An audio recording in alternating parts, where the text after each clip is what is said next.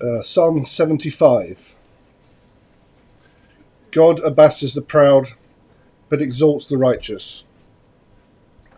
We give thanks to you, O God, we give thanks. For your name is near. Man, declare your wondrous works. When I select an appointed time, it is I who judge the equity. The faith, sorry, the earth and all who dwell in it melt. It is I who have firmly set its pillars. We are most thankful to God for the men and women of this congregation, the men and their courage and their eagerness to participate in the task, and the women and the offices they are given. That is a warm and comforting emotion and reality of the East Coast church that belongs to Christ. I am most thankful for all of you. You have uh, certainly brought us great joy, and together in Christ, um, we will grow and continue in this journey. And um, I think it is wise at times that we uh, speak these words of encouragement and that we cultivate them and we grow in our knowledge together and in the task as we independently, spiritually strive because of His grace and His mercy, but also because we are fruitful numerically. And we have friends and visitors who continue to study with us, and we love them and we pray for them fervently. And God is opening up a great many doors in this community for souls who are awakening and seeking to hear the truth. Of course, capturing them away, calling them out of the ocean of error that is so commonly found out there in the world. I was uh, viewing a brief documentary yesterday with mom and dad, but I had viewed it a few days prior, I believe, a day prior, and it just came out. You can YouTube this small documentary. It's about 18 or 19 minutes long, and it has to do with an American individual who was a fighter.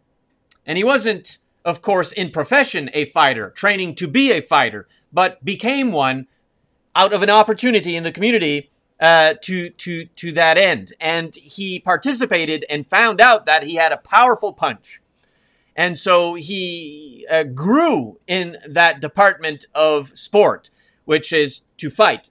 And uh, it goes through his story, of course, and I'm not not going to retell it uh, per se, but he went through this process in which his body, because of the destruction of being in the ring and fighting, finally took its toll and he lost the ability of his hips and his back began to crumble and his mind entered into a depression and a lack of worth and found himself, of course, despaired for many, many years, becoming overweight and uh, uh, uh, uh um, how should I say, um, snared and shackled to a wheelchair or a, a, a the bed.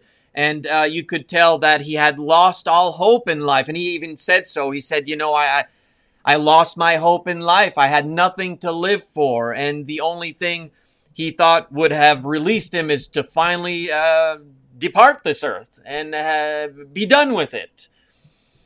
And lo and behold, some close friends of his continued in perseverance to offer him an opportunity to get himself out of that mind and seek to work on his body, which was uh, greatly crippled by this time. And is and if you see this uh, documentary, to which, of course, if you come see me afterwards, I'll, I'll tell you what it is. You could see that he could barely walk. He was so bad badly shaped, and uh, they kept at, they kept telling him, you know, just just there's a way that might help you, and we have friends who are beginning this this kind of uh, uh, sessions with uh, uh only a few, uh, five individuals who would be uh, capable of being part of this this effort to to make you well. And he accepted, and he would be willing to do whatever it takes at this point. It took five years, of course, of persuading him. Five years. Don't give up on someone sometimes, right? It took five years of offering the opportunity. You don't need to live life the way you're living it currently in despair and depression, in unhealthy condition, awaiting death. You don't need to conclude your life in this chapter. You can come out. Well, five years after it finally clicked and said, you know what? I, I'll, I want to try this. I will do this. And of course, when he walks into this quote unquote clinic of sorts where he's going to begin his journey to uh, uh, construct his body again, I mean, even the individuals were like, oh, wow. Like, we're not miracle workers here. You know, we, we, are submissive to the natural realm. I mean, how are we going to fix this individual. I mean, that's a pretty bad case, was the idea. And of course, one of them had the hope in his heart and said, Yeah, but just imagine if we can help him. Look at what that'll do. Look at what that'll tell the world that you can change. Even if you're in your 40s, your 50s, your 60s, your 70s, you can change. And so, of course, he goes through the process and he is rehabilitated. And with the time, dedication, the effort, the commitment, the hard work, the good friends not uh, by him, he can walk, he can run, he can jog. And guess what? He still has one more fight in him now. That's just a, quite an extraordinary journey. And if you view this short 18 minute documentary, I'm certain you'll feel the same way like, wow, what a process, what a change. And there are many videos like that out there from individuals who uh, are losing weight or uh, are dealing with various traumas in their life and changing? Sure, of course. But here's the thing it was wonderful and a beautiful journey in this man's life where he once again, teary eyed, found the reason to live. There's a reason now to live. But what use is it if ultimately there is no spiritual health involved. It is a good thing that this man chose to do what he has done, and it's a good thing that his friends were there for him to help him. But ultimately, what is the priority of our life? It should be spiritual. To be rehabilitated physically and to find that hope in life in another new chapter void of eternal life is such a a vain travesty it's so sad yet we of course focus on the principle and what is good that has happened and we should we should be of course happy for our fellow neighbors who go through that process but we should be there to extend the priority as well. So now that you've taken care of yourself physically, may I offer you the priority, which is spiritual well being. And that is indeed the most pressing point, as Paul would speak to the Corinthians, as of priority. The first thing should be your spiritual well being. If you are spiritually well, then you will become a good steward of all things physical and take care of what needs to be taken care of. But sometimes, you know, we fall short because we become discouraged. Things happen to us, like this fighter. Life happened. He wasn't going to be young and fit all the time. And things began to break down in his body, which led to losing fights, which led him to being bound to a wheelchair and depressed. But hope was not lost. And hope is not lost for all who seek Christ. To that, we find ourselves continuing our sermon sessions in the Gospel of Luke. And we begin chapter 5. And our portion of Scripture this hour is from verses 1 through verse 11 of Luke chapter 5. In previous chapters or previous chapter, context, Christ is practicing miraculous occurrence. He is healing the sick, making whole the lame. He is casting out demons. He can raise the dead. He has insight, authority, and power in which no man had seen for centuries, walking among them here in the first century literature. And from there, it moves forward to chapter 5 with this understanding of how many must have sought to see him and hear him, his fame growing. Verse 1, chapter 5. Now it happened that while the crowd was pressing around him and listening to the word of God, he, the Christ, was standing by the lake of Gennesaret. So you have a crowd of people who are pressing around him in order to listen to the Word of God. And he, the Christ, of course, is standing by the lake of Gennesaret. And in verse 2, Jesus, he saw two boats lying at the edge of the lake. But the fishermen had gotten out of them and were washing their nets we pause, we think, we meditate. We recognize the ability our master had to discern a situation for the greater good of his kingdom.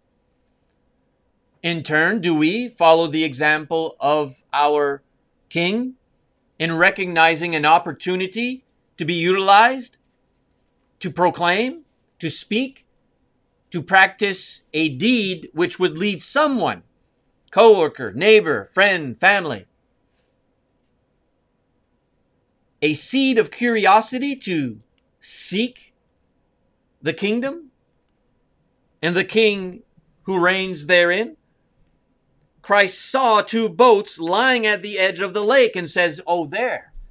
The people are pressing around me they seek to listen to the word I, sp- I speak, the word of God, but there are so many of them pressing inward. So the mind of God, of course, recognizes the expediency of acoustics. He created all things good and understands them very well. And so the fishermen, of course, had gotten out of them and were washing their nets. Things are coming to its conclusion for these fishermen. And he Jesus, in verse 3, got into one of the boats, which was Simon's. Remember who Simon is. Simon is Peter. Peter, of course, was found in the immediate context of chapter 4, verses 38 through 44, if I'm not mistaken. Uh, and I may be mistaken, or was I not? While the sun was setting, all those who had many. Oh, yeah, yeah, yeah. Verse 38 in chapter 4. Jesus had gotten up and left the synagogue and he entered Simon's home. Now, Simon's mother in law was suffering from a high fever, and they asked him to help her. And of course, standing over her, Jesus rebukes the fever and it leaves her, and she immediately got up and waited on them. So we have a, a brief few verses there in chapter 4 in immediate context regarding Simon. And here now, Simon is the boat in which the conversation moves forward. So he got into one of the boats, which was Simon's, and he asked Simon to put out a little way from the land. And he sat down and began teaching the people from the boat. Why? Because the acoustic of the situation activates a microphone of sorts in their century in their era, in their age. Being out on the boat with the crowds there spoke, and the wave of the voice, the spirit of the word, could make it further. If we were a congregation of 800 people, I might have a small microphone on so that everyone can hear. That's interesting to me that Christ would see that and utilize it for the purpose of the word traveling further. We have microphones. We have computers now. We have all sorts of things to help the people way in the back out in this community hear the words of this book. A food for thought, a permission for the expediency. And so he's teaching the people from the boat. And let us, of course, remember these key locations in these verses. Number one, the people were listening to the Word of God. Number two, Jesus is teaching the people the Word of God. And now in verse 4, Jesus had finished speaking. And he said to Simon, Put out into the deep water and let down your nets for a catch. A carpenter, the son of a carpenter, from Nazareth of all places, has anything good come out of Nazareth? Is telling a seasoned fisherman how to do his job. Fishermen hold great pride in their work. They know what they're doing, they've been doing it for a while. Simon has his own boat. But you see, Simon's mother in law was made well. And there's a personal connection with Peter and the Christ, is there not? There's purpose in everything the Christ done. And I assure you, every single word in the recorded book of liberty we read this morning has purpose as well. So when he had finished speaking, he said to Simon, Hey, listen, put out into the deep water and let down your nets for a catch. Sometimes we must go a bit deeper, don't we? Of course. Now Simon answered and said in verse 5, Master, we worked hard all night and caught nothing. We've been working. We know what working's all about. We are seasoned fishermen. We know what to do to get the fish. They just ain't there. But I will do as you say and let down the nets. Once people know how much we care, they tend to listen a bit further, don't they? Jesus cared. Jesus healed his mother in law. Jesus has compassion. Peter gives him this moment and says, Well, I will do as you say. Are we willing to say the same thing to Christ? Well, Jesus, I've been doing everything you've been, I, I mean, I, I, I've done it all. I've been working and nothing seems to be catching anyone here. Jesus says, well, maybe you need to go a bit deeper. Maybe you need to do it a bit differently. And may I insert, maybe you need me in the boat with you. Because if I ain't in the boat with you, you ain't going to be fruitful in catching any fish. Simon answered and said, Master, we worked hard all night.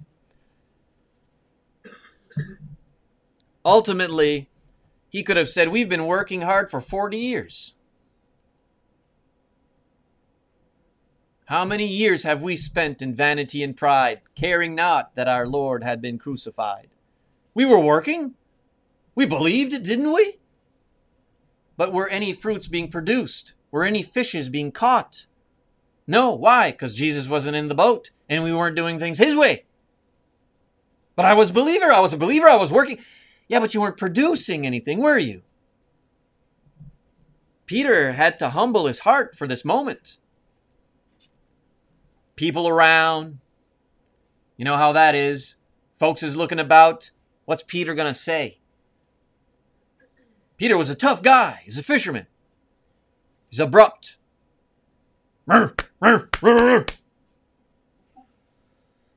Is he going to listen to this man from Nazareth? Well, he does, of course. He does. He's wise enough to see it this way. And he moves forward and says, But I will do as you say and let down the nets. I don't understand. We've been working. We ain't been catching nothing. I know what I'm doing. I am a fisherman after all. But okay, we will do it your way. So, in verse 7, they signaled to their partners in the other boat for them to come and help them. So there is a communication had among the fishermen, which is uh, uh, necessary. And the partners in this work choose to labor together. Much can be done with a congregation that works together, united in mind and in judgment. And I find it interesting, and I know we can all reason to this to this fact of reality. If the partners would have come but not helped, would that have produced anything?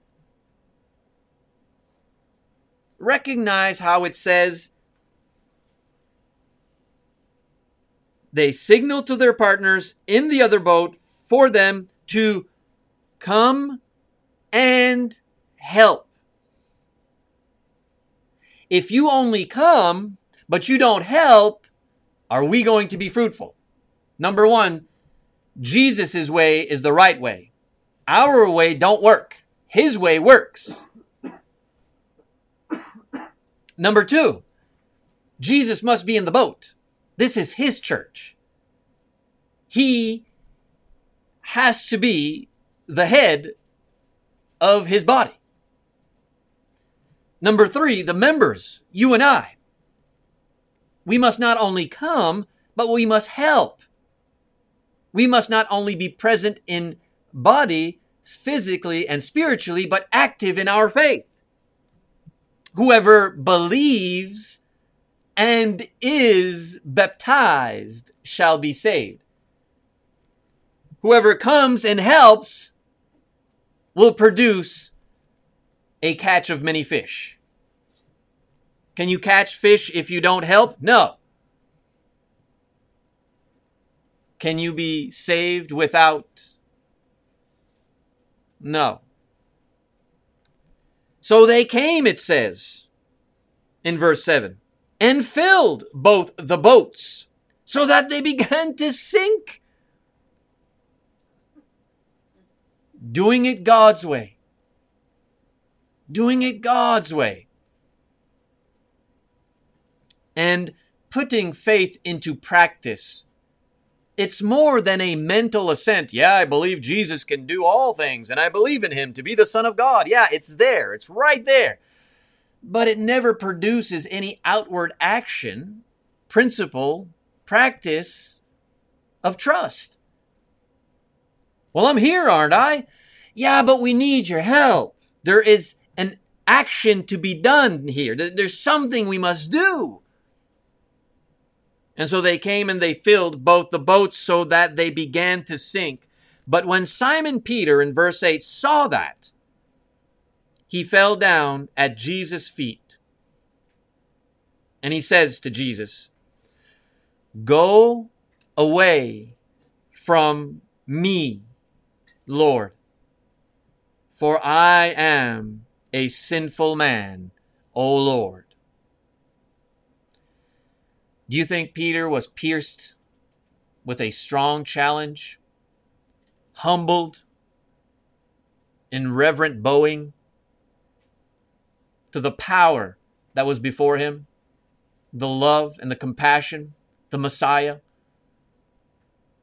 I find it interesting. Jesus, in verse 2, saw two boats. Christ has the ability to discern the opportunity for the greater good of the kingdom Peter, in verse 8, saw what had taken place. and he could discern the opportunity to repent, to change, to humble himself to God.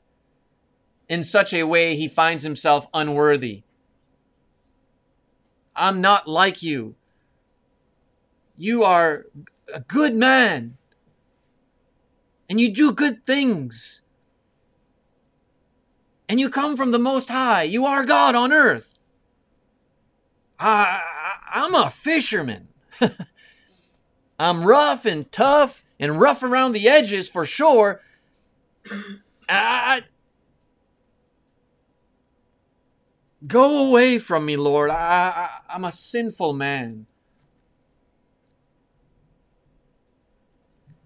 For amazement, verse 9. Amazement had seized Peter and all his companions because of the catch of fish which they had taken. It is supernatural. It is outside the realm of nature. It shows the source power to the sign in which we must pay attention to the Word of God. And of course, Jesus is utilizing this in a masterful way to teach them, to teach them something. You have made a career out of fishing, and you know your boat. You are well seasoned. But ultimately, though perhaps a new breath of life for you in this career to be a fisherman. Ultimately, what use is it if you are to depart this earth without following the Christ, without having eternal life? You may physically find yourself in well being, capable with your body and hands to take out from that water nets filled with fish and sell them and make a living and eat and be nourished. And you are respected in this community as a fisherman. But what use is it ultimately if you must depart without eternal life, without knowing the purpose that Christ is calling you for? We can all have wonderful careers. All of us must be employed. We must put our uh, stewardship uh, to good uh, use for Christ. That is the purpose. But what use would it be if we conquer the world and become some of the most wealthiest individuals walking this earth, only to one day depart void of Christ? The individual in the documentary I spoke of as we began this session, he certainly had attained a new chapter in his life, and I was most I was most pleased for him. I was joyful for the man. I was like, well, I, that's that's a decent path now. I, I, I'm I'm so happy he changed and and did that. But yet that looming thought of reality became clear as well, saying, well, now he's just going to be healthier as he departs this earth for eternal consequence. Hey, Peter, you can fish, and you're very good at it. But what use is it if it's not for Christ? If Christ is not in the boat? If it's not to follow the words of God? So Peter was in amazement, and they were filled with amazement he and his companions, because of the catch of fish which they had taken. Sometimes such a momentous, memorable occasion, an experience, it stamps itself right there, doesn't it? And so, in verse 10, also were James and John, sons of Zebedee, who were partners with Simon. And Jesus said to Simon, Do not fear. From now on, you will be catching men. in a physical illustration, real time, literal moment, Jesus is teaching them that their uh, their tools of career are now going to be utilized for spiritual well-being and growth of his kingdom. The things you have been blessed to know thus far in your life, the wisdom you've been blessed to gain, whether it be sorrow or joy or both, you now are going to utilize that for the spiritual well being of the church. You've learned how to fish. Fish. Utilize that same commitment, that same dedication, and learn how to fish men for Christ. Do not fear. From now on, you will be catching men. And when they had brought their boats to land in verse 11, they left everything and followed him.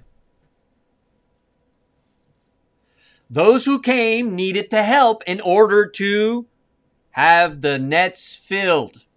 They had to come, they had to help to have the nets filled. To follow the Christ, they had to leave everything and follow. What if they just left everything but didn't follow? Well, we left everything. Some think repentance is simply to leave everything behind, and that is indeed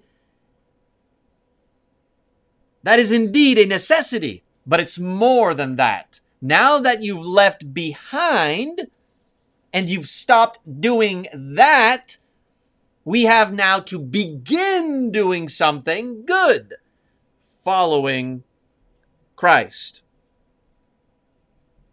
Water, fish, nets, boats.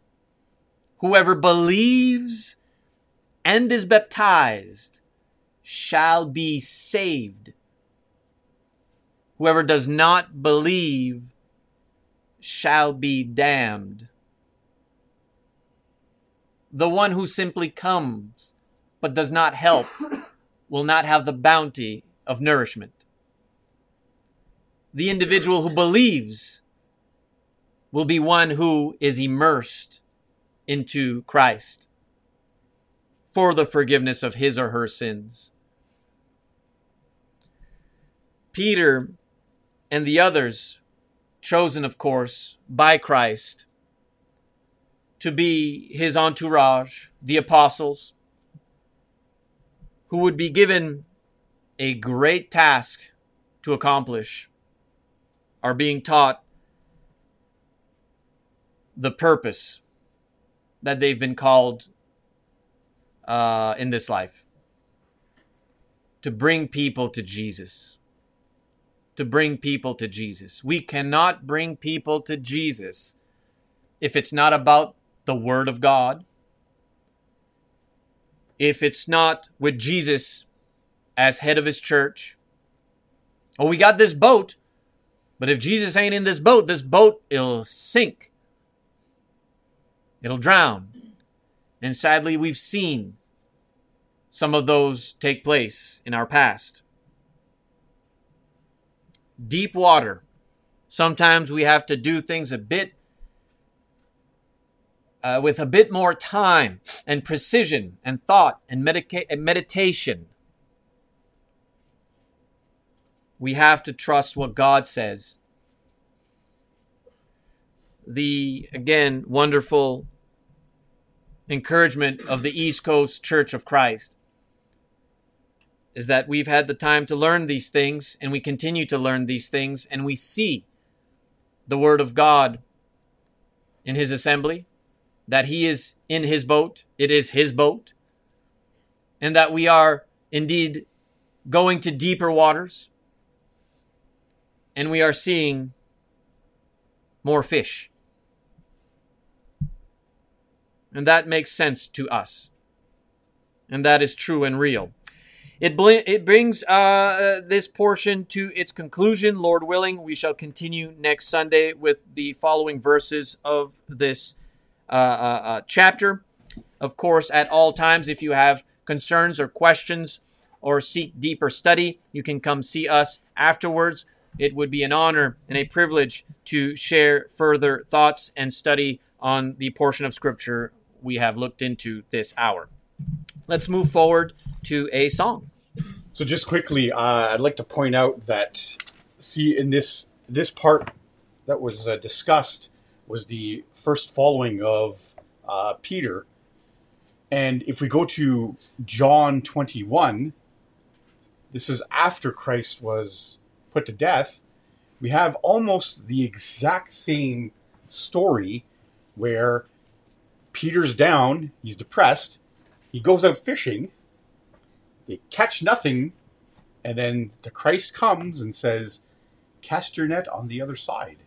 And they caught fish. So it, it's it's so lovely how this whole book comes together and ties everything in. It's that at our deepest or most sorrowful place, we can always return to God and He'll be there. So I always thought that was uh, I, I, I like I love how it it intertwines and weaves itself into like it's just beautiful. All right, uh, so our final hymn will be number 180.